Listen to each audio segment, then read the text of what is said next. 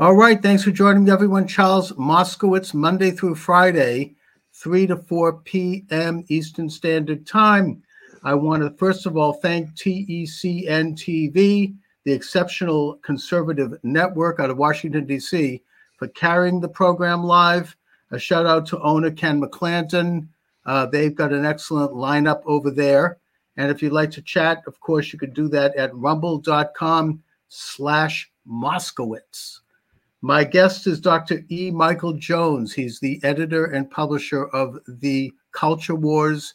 He's the author of a whole shelf of amazing books, including Degenerate Moderns, my favorite, The Jewish Revolutionary Spirit, um, Libido Dominandi, and more recently, Logos Rising. Uh, Dr. Jones, thanks for joining me as always. Thank you, Charles. Good to be here. Okay, so I want to start out right out of the out of the gate by by talking about the late Pope Benedict XVI, uh, Father Joseph Ratzinger. He held the office of pontiff, which of course is the world's oldest religious office. According to the Talmud, it goes back to the days of King Solomon. So Pontifex Maximus, founded in the ancient kingdom of Rome. And he had some interesting observations with regard to Jewish Catholic relations that are published posthumously. So let's start with your commentary on that. Well, I think before we, we get into the, the last book, we need a little background on uh, uh, Joseph Ratzinger. He was born in 1927, uh, uh, uh, right at the beginning of a momentous period in German history.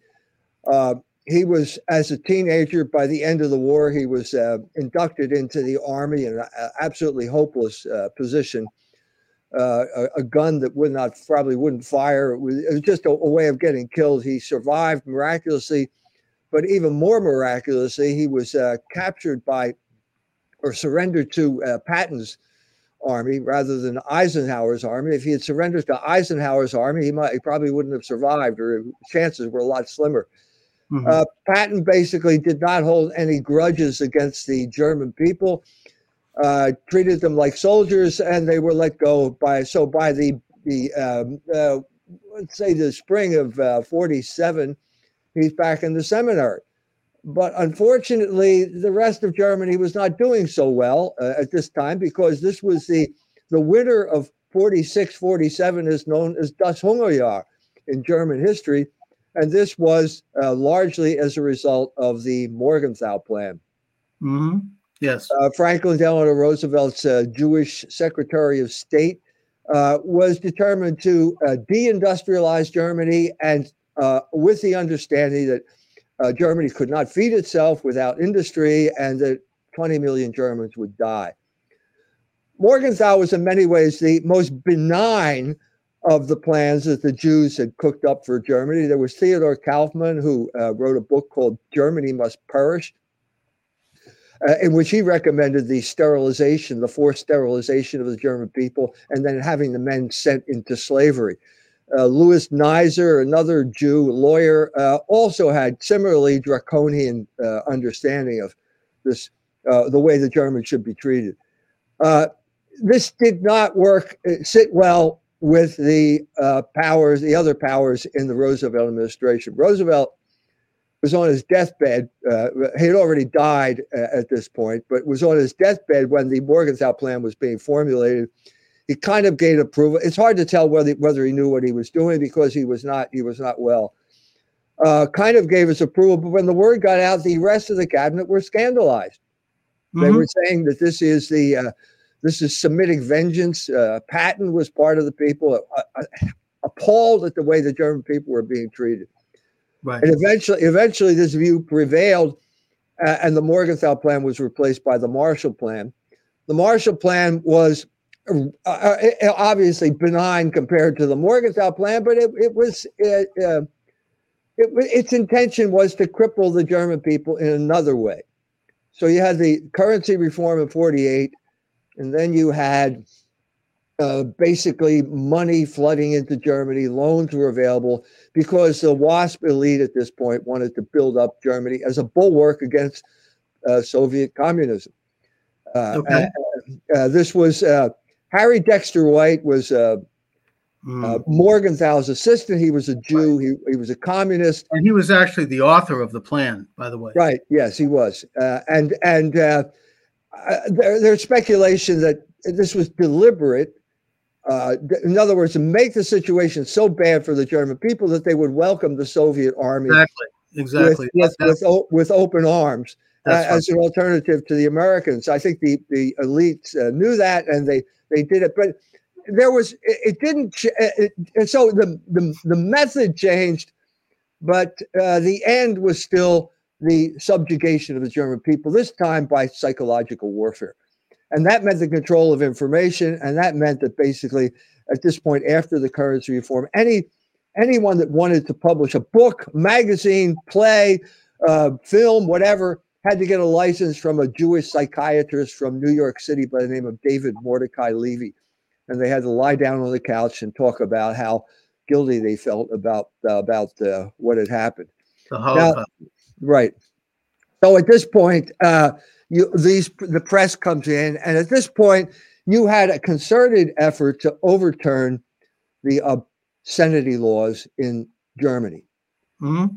Uh, this was uh, the the American the, the Americans in charge viewed this as a free speech issue uh, the the Germans, in particular, the, the de facto head of the Catholic Church in Germany, uh, the Cardinal Frings of Cologne, reviews it as an attack on the moral fiber of the German people, and, and they have their own organization, uh, the Volkswartbund, uh, uh, which was analogous to the Legion of Decency, which is the group that imposed the uh, production code on the Jews in Hollywood in 1933. So they're exactly right. analogous. Uh, both of them were function uh, agents of the Catholic Church. And so they uh, uh, started a battle on what they were calling Schmutz und Schund, uh, basically filth and smut. Uh, and there were, you know, Frings basically stood up for the German people. He said, during the depths of the Hungerjahr, 46, 47, he said, you can take money, uh, take money. You can take food if there's a warehouse there and your family is starving. You can take coal from the coal train if you don't have enough heat, and it's not theft. And now all of that zeal was dedicated to fighting obscenity. Now, problem here is that Frings is an old man. He's getting, he's old, he's born in the 1880s. Okay. And now he's getting older. At this point, the, the church announces there's going to be a second Vatican Council, and he's got to go. And uh, he needs help. He's, first of all, he's blind. Okay. He can't see. Uh, he's fragile. And so he goes to this uh, lecture in 1959 by the rising star of German theology is Joseph Ratzinger. Mm-hmm. Gives a speech, impresses the hell out of Frings. Frings says, I want you to go to to um, Rome with me. You can be my peritus. You can be my assistant. So he goes there. And at this point, you had one of those uh, biggest changes in the history of the church in the 20th century. Because when he showed up there, there was a plan, and it was written by Cardinal Ottaviani, who was the right hand man of Pius XII. And uh, he was as old as uh, Frings. Uh, and the plan was basically there's the church has a problem, and it was I've read the preliminary documents. They're called the preliminary documents, and in them he basically talked about you know yeah th- there's a threat from communism, but there's also a threat from America, and we're kind of like the grain between two millstones being ground into dust. Classic example of what I'm talking about would be uh, Fellini's film La Dolce Vita Mm-hmm. Uh, uh, uh, Ottaviani, I'm sure saw the film. Everybody at the Vatican saw that film, and it was an expression of uh, basically, you know, uh, Anita Ekberg is pro- playing Jayne Mansfield. She's undermining the morals of the, the Italian men, and uh, the church has to do something about. Well, Ratzinger comes and he's now saying it's too negative, and he's gathering all the support. Now, I'm saying that he was influenced by the social engineering that was ruthlessly unleashed on the German people at that time. I'm saying if you're 20 years old, you got to know whether you're hungry or not, right? And you know whether other people are hungry, and you know the reason you're hungry is because of the Morgenthau plan, and you know that Morgenthau is a Jew. but you can't say it now because uh, you've got this burden that's laid on you called the Holocaust, you know, and we're all guilty and blah, blah, the German people are guilty and blah, blah, blah. So what Ratzinger does is basically throws out the preliminary documents, puts in new documents that are positive, no more of this negative stuff. Well, guess what? The quintessential, he, he mentioned two things that were negative. Pius X's modern anti-modernist oath and Pius IX's syllabus of errors. And this is not the way to go anymore. We want to be open. We the church has nothing to fear from the modern world. That's a statement out of uh, Gaudium et Spes. Well, as a matter of fact, the church had a lot to feel fear from the modern world. And this is precisely what Ottaviani was trying to say because he had some understanding that there was a kind of psychological warfare being waged against the church. Well, these two things happened at the same time. So at the very moment Ratzinger throws it, we're talking about November of 1964. The very moment Ratzinger throws out the preliminary documents, creates this new uh, uh, idea, new path for the church, is the very moment that uh, the obscenity code, the obscenity laws were broken in Germany. This was a collaborative effort. There were three guys who were involved in it. Ingmar Bergman, it was his film, it was called The Silence. Olof Palme, who ended up being prime minister of uh, Sweden and then was murdered. And yeah. Harry Schein. Harry Schein, does that sound like a Swiss, Swedish name to you? It was an Austrian Jew who came and worked together with these three guys and Hollywood because Hollywood wanted to break the code at exactly the same time. So it's kind of like an international conspiracy here to break the production code. And uh, they succeeded in Germany. It didn't succeed uh, in America because foreign films just don't have that impact in, in Hollywood. So it succeeded one year later in Hol- in America with the production of the the Pawnbroker, which is a Holocaust porn film, basically a code breaker because they had a woman taking off her shirt and had bare breasts on the screen. So that sets the thing. I'm saying that Germany never recovered, never, never recovered because what you had was the collapse of sexual morality in Germany, the replacement of guilt, the guilt you feel if you commit adultery, for example, or you, you engage in homosexual activity or something like that. Now it's all been superseded by guilt uh, over the Holocaust. And so if you if you kind of uh, offer incense up to the Holocaust, you know, I will the, the, we, you will be absolved of your guilt which is the real source of your guilt, which is sexual sin. I'm saying that's that's what happened. That's what led up to the situation today. Today. And I'm saying the main reason that the Germans can't face up to the fact that the, the United States blew up their pipeline. By the way, Seymour Hersh just published that article today. The mm-hmm. Americans mm-hmm. blew up the pipeline. They, they won't even ask the question. This, the this way, lady, they won't even ask. They won't even. Yeah, I know. Give the Jew credit.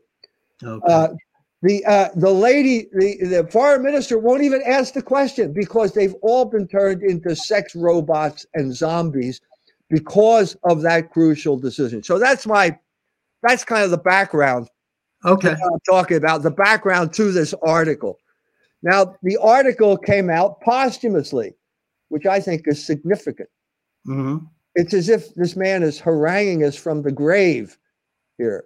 And it's full, I think, uh, of an attempt to basically justify his policy in the light of what I have to say was spectacular failure. And what the, exactly did he say, Mike? I mean, uh, about Jewish Catholic relations? Okay, so th- this thing specifically, first thing he says, uh, uh, Christian anti Semitism led to the Holocaust. Mm-hmm. one statement. Okay. He never said that before. for for years, I'm talking about for years, he would say, whenever the Holocaust came up, he would say, well, it was uh, Nazism was a neo-pagan ideology. So right. don't blame, don't blame it on the church. Okay, now that's completely changed here. There's complete capitulation to basically Jules Isaac, first guy who talked this way, had a huge influence on the Catholic Yeah. Church. Daniel Jonah Goldhagen, who else? Uh, Micha Brumlik. There, there are too many people to. There's a standard kind of Jewish idea, and he's capitulated to it. Okay, uh, Michael, let, let me let me just get in a little bit here. First of all, um, the Morgenthau Plan was presented at the Quebec Conference in November of 1944 uh, by Harry Dexter White. Morgenthau was one of these nincompoops. He really didn't know what was going on. He was a friend of Roosevelt, but it was really Harry Dexter White who was the brainchild behind that plan. And he had been identified later by several people, including Whittaker Chambers, as a communist operative inside the Roosevelt administration. I would argue that the plan was to pasteurize Germany so that the Soviet Union could walk in and take over Europe. Yeah, Um, I know, agree. I agree with you. I think that Okay, was and also it was never implemented. It was rejected immediately by Congress and by anybody who had a half a brain and saw that this was completely wrong and and, and to be rejected. Now, as far as Father Now, Rock. Stop. Stop. It was implemented. The fact of the matter was that the Germans were being starved to death. The simple fact of the matter was that there were there was food in warehouses all across Germany, and the army was told not to let the German people have this food. So it was implemented. Whether it was more, the- whether you're going to talk about the Uh-huh. letter of the law, it was implemented. And more over, more than that, okay, one of the men, one of the men who was in at the inception of this plan was Dwight D. Eisenhower, and he implemented it in uh, a, a, a war crime that is now goes by the name of the Rheinwiesenlager, the Rhine Meadows camps, where he deli- he first of all he would not declare the, the, the soldiers he captured prisoners of war. He refused to do that because then he was would have to follow the Geneva Convention. He put Right. them out on these meadows, put a fence around them, and simply let them starve to death. The, the controversy here is how many starved to death. There's no point in getting into that number. Bacque says it was a million. People say it, it, a number of areas, but there's irrefutable evidence that Eisenhower did do this. This was, he was in on the beginning. This was an implementation of the Morgenthau Plan. okay, I mean, look, after the war in Europe, there was there was not a lot of food, and there was pretty much starvation throughout Europe. Eisenhower may have implemented aspects of it temporarily because I think he was concerned about making sure that the Nazi movement didn't reemerge in Europe. I mean, it's easy to second guess in retrospect, but I want to bring things up to Father Ratzinger. I view his comments, from what I've heard, as proof that there is a God. I think that this shows God's agency on earth because he softened the heart of the Pope uh, toward the Jews. Um, the Which, which which pope are you talking about now? I'm talking about Pope uh, Benedict. So That- he what? No, he did. Okay, I, I thought you were referring to another pope. Okay, when he was pope. Yes, and, that, but you know, he obviously didn't share this to that degree when he was alive.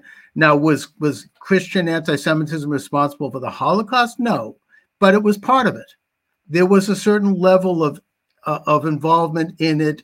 This idea that the Jew is collectively to be condemned because of alleged involvement in the execution of Jesus two thousand years ago. I would argue that his views on on Judaism are a miracle.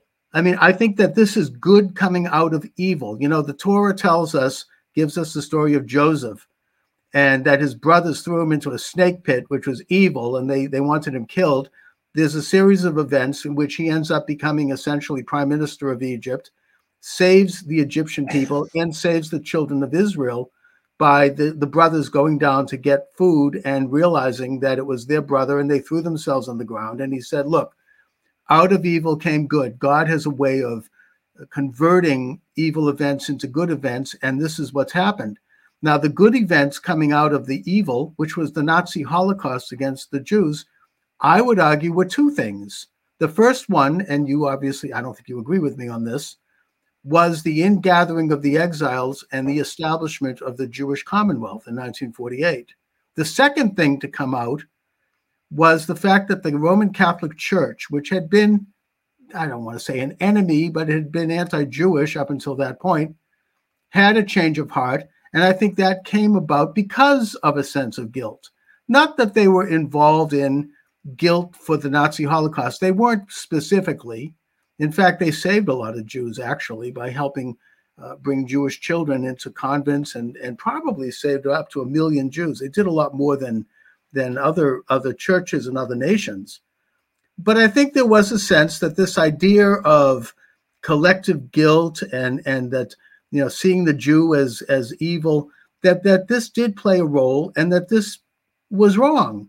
And so thus I think that that uh, Pope Benedict was expressing a sentiment that was originally found and expressed in the Vatican II and by uh, Pope John the 23rd, who, uh, by the way, saved a lot of Jews when he was the uh, cardinal in Romania.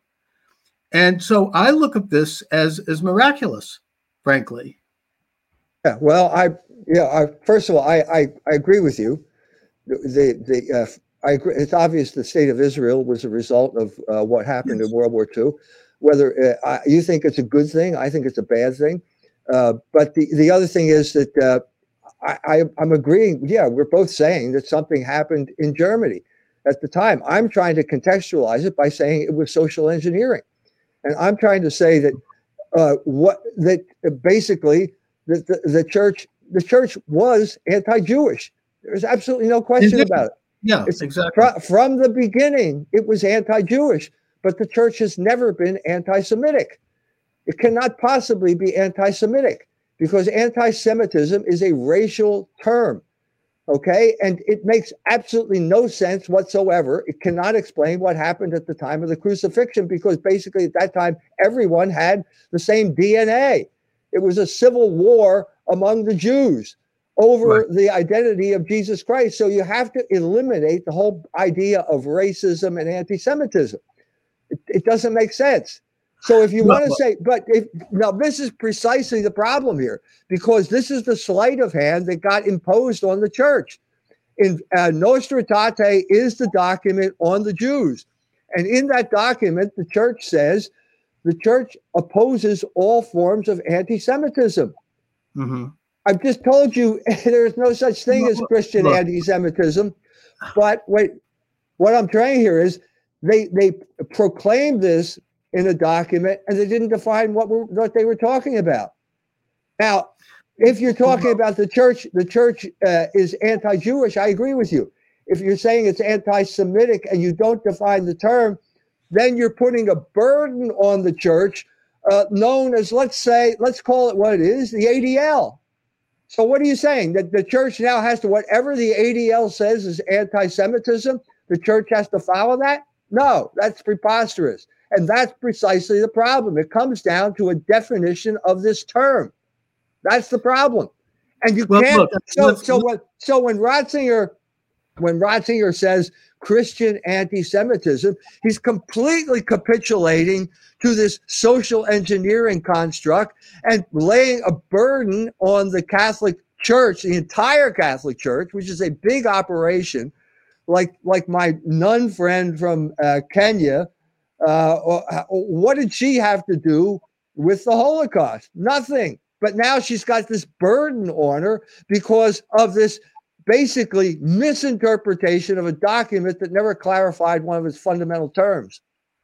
Well, look, I mean, you're quite right, uh, Dr. Jones, that the term anti Semitism was coined in the late 19th century at, on racial terms uh, but by this. Uh, you know this German Enlightenment figure, I, I, Wilhelm Marr. Wil- Wilhelm Marr. Thank you.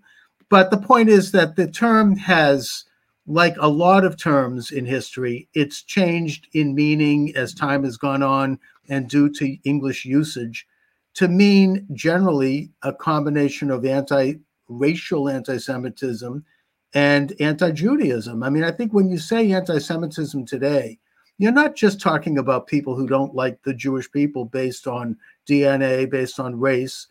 And there is this whole school of thought that the Ashkenazi Jews, by the way, racially are not actually Jews which has been disproven and debunked, debunked. But it's also it has, it has first of all, they are not they are the, the the genome project as reported by the national national geographic says that the ashkenazi are a turkic race they are not semitic I read that. wait, wait, Michael, I read that article and it says nothing of the kind, with due respect. What it says is that both Jews and Arabs have certain uh, racial and DNA ancestry that is connected to the Canaanites. And that in fact, the Jews of Eastern Europe, they moved west when Casimir the Great of Poland welcomed them in. And that, for they example, moved, you, mean, you mean they moved east? I mean east, thank you. and th- that the language that they pro- predominantly used, Yiddish, is predominantly a Germanic dialect with some admixture of French and Hebrew and Slavic. It is no Turkic element to it. So linguistically, and also genetically, there's been plenty of research done on this that find that the Ashkenazic Jews, and, and I count myself among them, don't have Turkic background. It, it, the background goes to Europe and it goes to the Middle East. So, putting that aside, because I'm bringing it up only because the, the question is anti-Jewish attitudes. That's the category here, right? And, and it, this is irrelevant. This is irrelevant to my whole story. It's completely okay. irrelevant because right, I, my story has nothing to do with DNA. It has to do with a spirit that came into existence when the Jews uh, killed Christ. Right, that's right. That is your contention. And I think that contention has been rejected by most Christian churches and by the Roman Catholic Church. And I view that as a miracle because the no, idea of. First of all, it's not, it hasn't been rejected. It's in Nostra Aetate. It's in Nostra Aetate. They make well, qualifications, but they do say that the Jews killed Christ. It's in the scripture. We can't get around it. There's no point arguing with this. No. Say, Acts mm-hmm. of the Apostles. We have to we have to understand the reality of the situation. Acts of the Apostles, fundamental document for the Catholic faith. Peter, a Jew, goes to Jerusalem after the Pentecost. He says to the Jewish people, "You killed Christ." The Jewish people are cut to the heart. They say, "What must we do to be saved?" Peter said, "You have to be baptized." That's the whole story.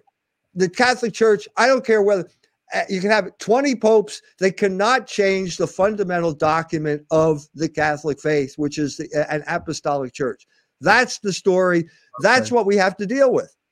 Now michael when you say that the jews killed christ are you suggesting that the jews the judeans at the time that they believed that christ was god and that and they wanted to kill god? They wanted to kill christ. They didn't like him well, they didn't. Now, first, first of all, first of all, if you're talking about uh, Jesus Christ as God, uh, it took Christians centuries to come up with an accurate formulation of the Trinity. So, uh, right. if it took the Christian centuries, obviously the people at the time of Christ are going to have all kinds of ideas. The, what I'm saying, the Jewish people killed Christ. That's what I mean when I say the Jews. The Jewish people are an organized entity, political entity that is run by the Sanhedrin. It's run by major Jewish organizations now. It's a political entity that mobilizes the Jews. It doesn't mean that every single Jew shouted, Crucify him. This is obviously not the case. The Blessed right. Mother did not shout, Crucify him. St. John, the beloved disciple, did not shout, Crucify him. There were many Jews who were followers of Christ at that point. So obviously, that is not what we mean by the Jewish people. When I say this, it's not every single Jew.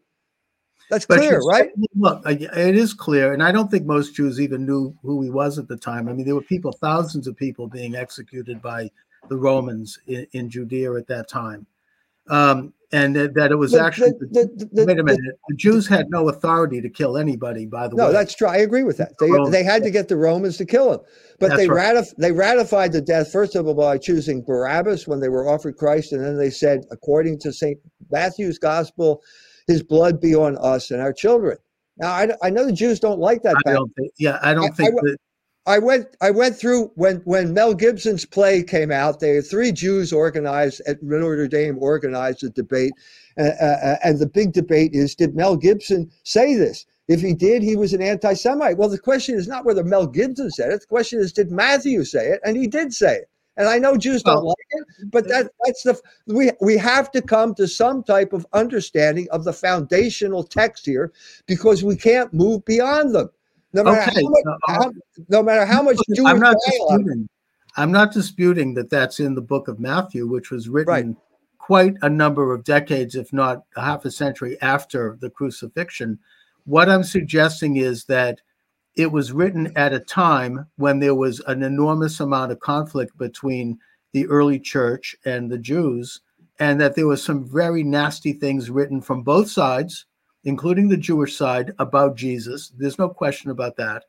And that this does not comport with Jewish understanding. I mean, in the Torah and in the writings, the Jews never view people as being held guilty for the crimes of their fathers and grandfathers. In fact, quite the opposite if you take a look literally at the Torah. So, this idea, I, I certainly acknowledge is there, but it's not something that I think it's something that was perhaps entered into the text after the fact due to the conflicts that were going on and that there was some rather nasty things on both sides that were entered in.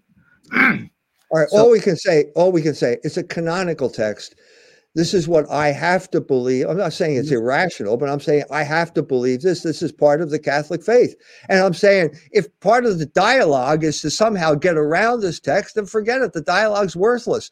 And this is precisely my point about Catholic Jewish dialogue of, of the sort that has taken place for the 50 years after the end of the Second Vatican Council, and for which I'd say Ratzinger was largely responsible.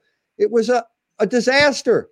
It was a, a, at best a waste of time. Even the Vatican had to conclude that it didn't really lead to anything productive or didn't fulfill the hopes that it had at the beginning. Well, look, I'm not asking you to, to back away from the, the canonical text, and there are certain some things in Judaism, and especially the Talmud, where you have these extremely vociferous debates on all sides of an issue that you know they, they make me uncomfortable but you have to view it in the context of the times. And that i think that you know to, to say that that a, a group of people 2000 years later uh, to be condemned for this is just it just it's wrong and it's it's against the principle of well, that, guilt, that, I, yeah, I, that's why I wrote the Jewish Revolutionary Spirit because I think oh. there is a continuity from that moment when the Jews killed Christ to this day. And I've said it before, but basically they chose revolutionaries. Jesus Christ is the Logos incarnate. When you rebel against the Logos, you become a revolutionary, and that's Jewish identity to this day. Well, first of all, the Jewish people, I mean, uh, you in and their walk with God going back centuries, if not a half a millennia or a thousand years before Jesus, were developing Logos. You know, the Torah is Logos, it is the rules of engagement for man, it's how men and how nations, how God expects us to interact with each other. It's the setting up and the establishment of reason that goes all the way back to Adam. I mean, this is the great Jewish contribution to to the world. Now, the Greeks also contributed logos, but the difference is that the Greeks didn't have God as the center of Logos. It was more of a secular presentation, which meant that it did not have the moral and ethical content that the Jewish contention has. And it's that content and it's that covenant that the Jewish people, for better or for worse, and we've often strayed, have, have observed every generation from that time until today. Now, that doesn't mean that there aren't revolutionary Jews. I mean, and they are Jews, by the way. I've heard you say a number of times that I claimed that uh, Leon Trotsky is not a Jew. I never said that. He was a Jew. His mother was a Jew. He was a Jew. But he was also an atheist and he was a revolutionary. And he was, I would suggest, heretical toward Judaism in the same way that maybe Jan Hus was heretical toward Catholicism. Look, I agree with you. I agree with you. If by Judaism you mean the Torah, you're right. But the problem now is you've got uh, 400 Jewish organizations saying abortion is a fundamental Jewish value. That is not compatible with the Torah. So what you have here, look, if the Jews were faithful to the Torah, we wouldn't be having this discussion. That is precisely the problem. It is precisely the problem that Ratzinger fell into this illusion that somehow today's Jews are Torah worshiping Hebrews. They are not. They are revolutionaries. Gay marriage, abortion, pornography, and so on and so forth. These are the things that the Jews are promoting now, and th- that's not the Torah. Some Jews, and also I, I would I would take issue with you on your claim that 400 Jewish organizations have said that abortion is a Jewish ritual or a Jewish rite. What they have claim, said. Claim what? The number or or the the fact? The, I, the number. I, let me let me explain here. What they have said, with the exception of a couple of radical outliers, which I'll grant you, is that they believe that a woman's right to choose an abortion is important. They didn't say that they weren't endorsing abortion itself. They weren't saying that they weren't condoning abortion. What no, and, and by the way, Jewish law, excuse me, Jewish law, it's more liberal than the Christian pre- presentation. I agree. It's not at conception, it's at 40 days, which is the years of wandering in the desert. And that was a consensus that was arrived at in the Middle Ages by a group of rabbis who met for several years and debated this issue. But Jewish law nevertheless says that abortion is not permitted unless the life of the mother is at risk. And so maybe we are a little bit more liberal in that way than the Roman Catholic Church, which views life beginning at conception. But it doesn't mean that we're condoning abortion and that these organizations, when they said that a woman's right to choose is another matter, they weren't condoning abortion any more than Mario Cuomo is condoning abortion and uh, uh, and and Nancy Pelosi were condoning abortion when they said that they recognized a woman's right to choose, even though it ran against their principles as Catholics. First of all, Jewish law, whatever it is, is completely irrelevant. The Jew, the it's majority rules here. You've already said that Trotsky was a Jew. Jew uh, Trotsky was a Jew. He, he had contempt for Jewish uh, observers. That's exactly the situation we're in right now. You're talking about the majority, as far as I can tell, of Jews who hold the Torah in contempt. They're no less Jews than that. you are. Look, they're no I less agree. Jews than you are. I, I, had I had a got this I had this experience here at uh, met a professor, Jewish professor at IUSB, the Indiana University here in town. Mm. I started talking about uh, Norman Podhoretz and the Black Jewish Alliance. You know his famous essay, "My Negro Problem and Ours." Okay, he says to me, Norman Podhoretz is a schmuck. Okay, right. So I so I said, well, yeah, yeah, but but but he's an important schmuck. I, I think this is what we should change the vocabulary here. He was one of the so, founders of modern conservatism. So, so what I'm saying here is, don't say he's not a Jew, or don't say he doesn't represent Jewish law or whatever it is. Just say he's a schmuck, and, and then we can proceed that way. You know, well, I'll well, concede that. You argue that he's a lousy Jew, basically, because he's not but, really a believer. A no, lot of these people don't no, believe in God. No, he's a very good Jew. A devout Jew supports well, abortion. A devout Jew no, is I, I a devout that. a devout Jew now is in rebellion against the Torah.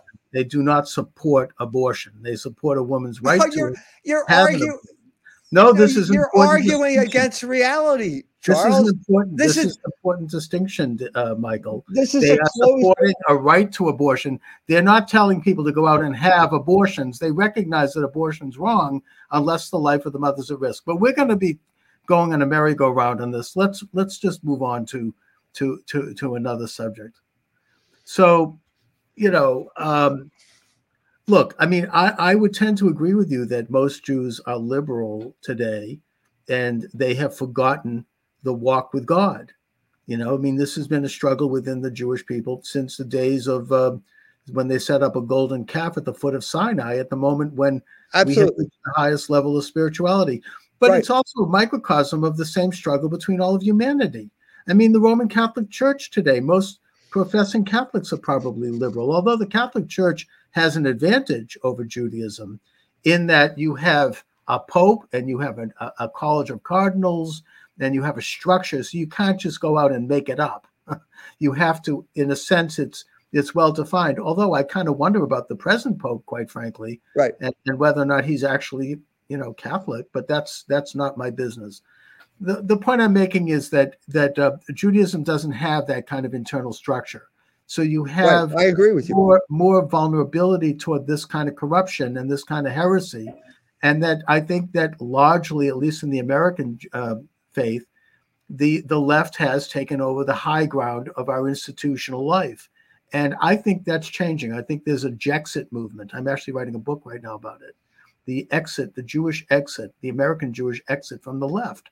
in that we are again becoming aware of our basic values of, of Judaism and what it is that made Judaism a vibrant and dynamic force of, of, for good in the world. And, and, and that is, I think, the backbone of much of the morality of the world. You know, the belief. All right, let, let, let, me try and uh, explain it as I see it. Okay. You have existence and you have essence. Okay, they're two different things. So you can say you can say uh, dogs have four legs, and I can say no, uh, that's not true. I just saw a dog that had three legs. Does that mean it's false to say do- dogs have four legs? No, that's essence, and the three-legged dog is existence. You understand what I'm saying? I so do. when it, when it comes to the Jews, the essence, and I think this is what Ratzinger would say, the essence would be the Torah. This is your identity as God's chosen people. Indeed. Now, does that mean you have to follow that? No, Yes. you, you don't. No, you don't, because You you have have free to, will. you- no, you- obviously you have you have free will. And so what you have now is existence, and existence is 400 Jewish organizations say abortion is a fundamental Jewish value. This is the dichotomy that Ratzinger simply could never figure out. It's not the first time. This is it, during the era of the Puritans in England. They had this illusion that Jews, there were no Jews in England at the time. They didn't have any empirical basis for the judgment, but they said a priori, these are the Hebrews of the Old Testament. Until this guy, Puritan Oldenburg, writes to them from Germany, where there were a lot of Jews, and said, if you think this, you're crazy. And as a result, they didn't get in. Cromwell didn't let them in. So I'm saying this is the the the in a sense, what is what is your destiny? Uh, you the destiny as the chosen people, you can accept God on his terms. What is the reality? You can live in rebellion against your destiny, and you can say all the type of stuff. You can be like Sarah Silverman. Sarah Silverman said, whatever she hears about restrictions on abortion, she wants to go out and eat a fetus. Was she, speaking as a Jew, or she was speaking as a as a comedian, as an individual? Well, it certainly wasn't funny, so I assume she's No. speaking as a Jew. She also said, now this is more specifically, that's Jewish, but but she also said, if I had to do it again, I'd kill Christ. So this is this is the type of rebellion that I'm talking about, and it would be foolish to simply ignore the actual reality. That's precisely the problem that I see in Ratzinger's Catholic Jewish dialogue. He's dealing with an illusion, with a category of his mind rather than the reality, the actual reality of the situation.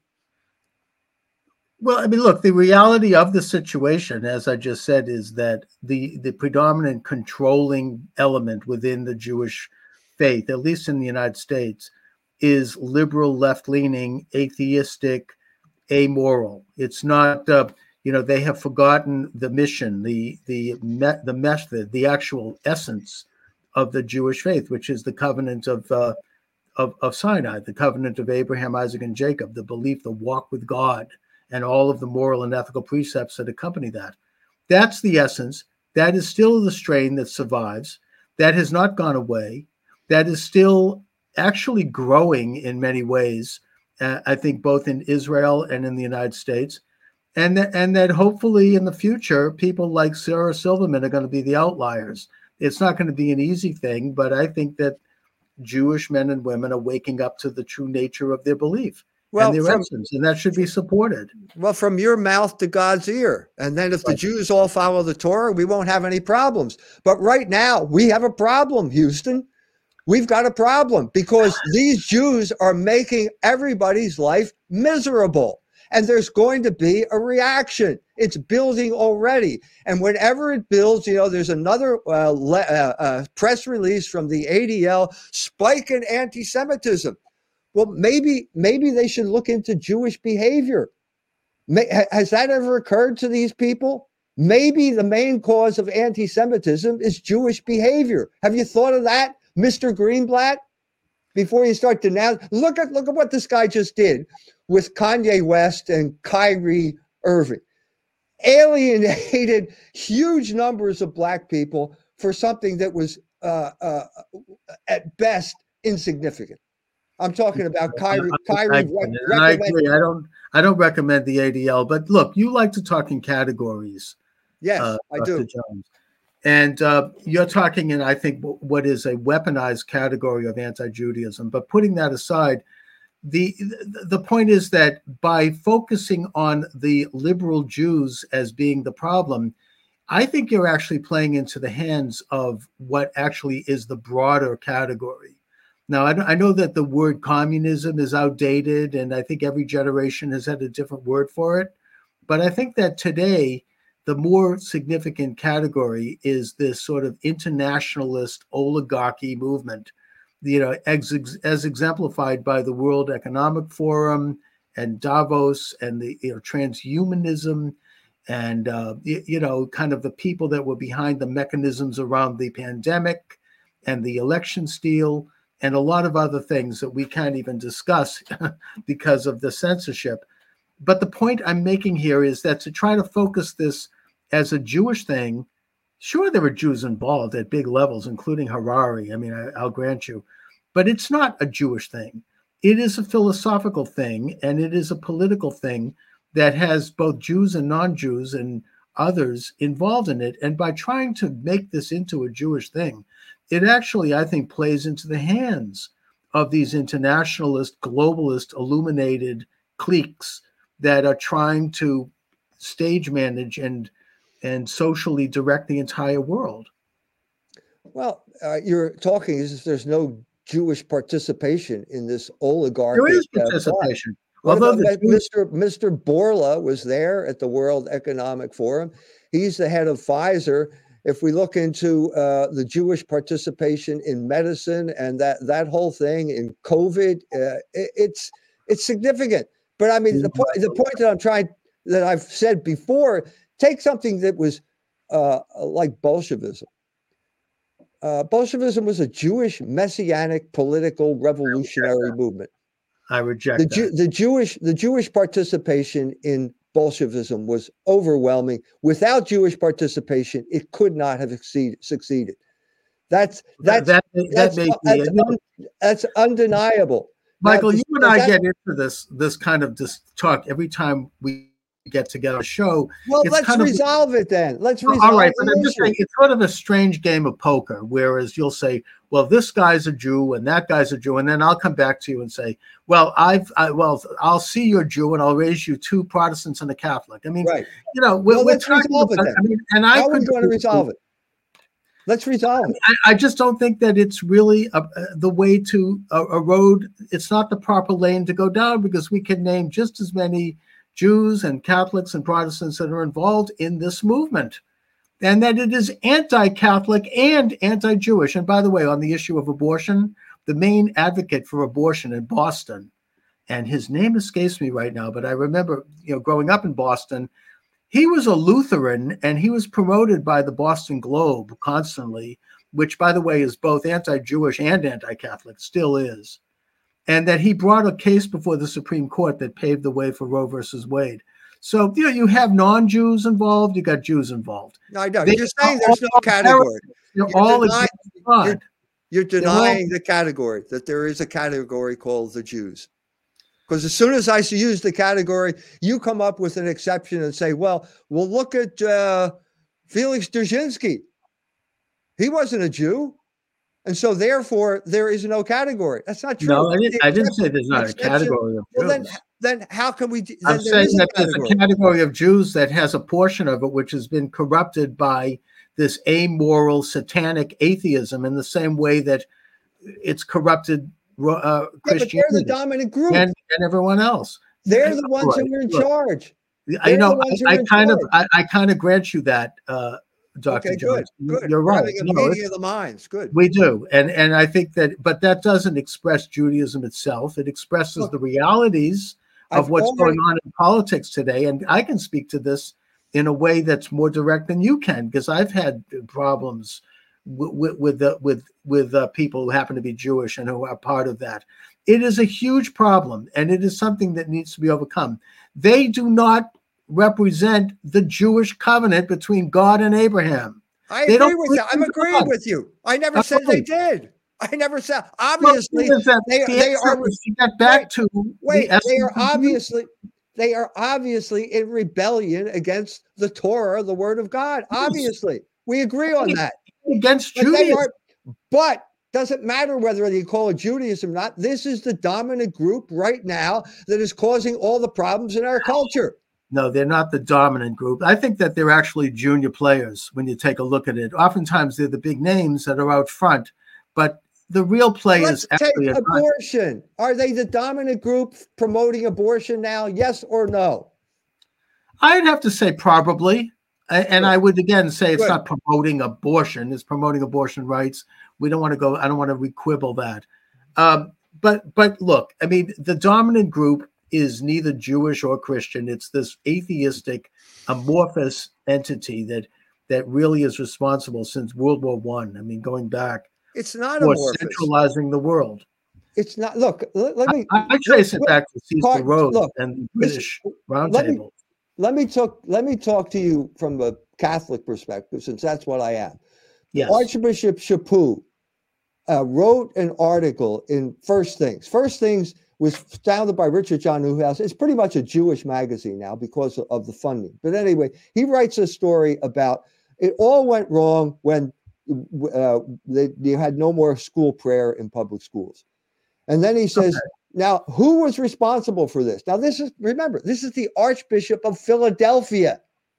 And he says it was secularizing activists.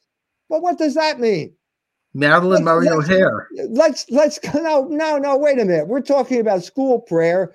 It's Schempp versus Abington School Board. That was a Jewish operation from beginning to end. It was the Jews who drove prayer out of school. And this, it was Leo Pfeffer, who was the lawyer. It was sponsored by the AJC. And now you got the head of the Catholic Church in Philadelphia can't say the word. And so it's secularizing act. He will never he will never get to the bottom of what happened. We're going back to the poker game because I interviewed Madalyn Murray O'Hair's son, who wrote a book about this and who's a devout Christian, by the way. And he shows how his mother and the organization behind her were able to bring the Supreme Court case, uh, Engels versus Vitale, which undid Jewish, which undid Jewish, which undid prayer in schools in 1962. So, you know, yeah, there were Jews involved with this and non-Jews. Well, are, are you ignoring Schempp versus Abington School Board? That was the first school prayer decision. And it was Jews who did it. I think it was Vitale, uh, Engels versus Vitale, 1962, but we I could be wrong about that. Anyways, um, Mike, we're sort of reaching toward the end of the program. Um, Well, let me say that I th- this is real Catholic Jewish dialogue as opposed to the bullshit that I, I'm sorry, but the Pope ended his life uh, shadow boxing, and uh, and that that dialogue. I've written an article about it. It's in the next issue of Culture Wars uh, about uh, the dialogue between Ratzinger and Rabbi Folger of uh, Vienna. It was it was embarrassing. It was a colossal waste of time, and uh, I think that needs to be replaced by real discussions like the one we're having. So thank you for having the okay, discussion. and I think that it was an act of God. Anyways, uh, Dr. E. Michael Jones, let uh, my listeners know where they can get your books and, and information. Go to culturewars.com. You can get the Jewish buy the Jewish Revolutionary Spirit there.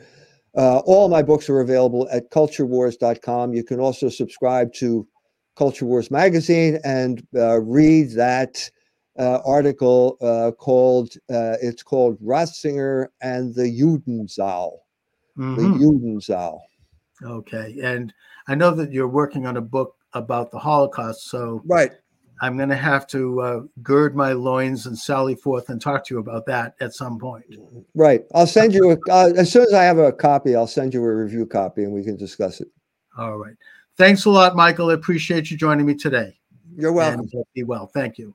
All right, everyone. Thanks so much uh, for joining me. I've got Seth Keshel coming on tomorrow at 3 p.m. And I shall return, God willing, at that time. Thank you for joining me, everyone, and have a great afternoon.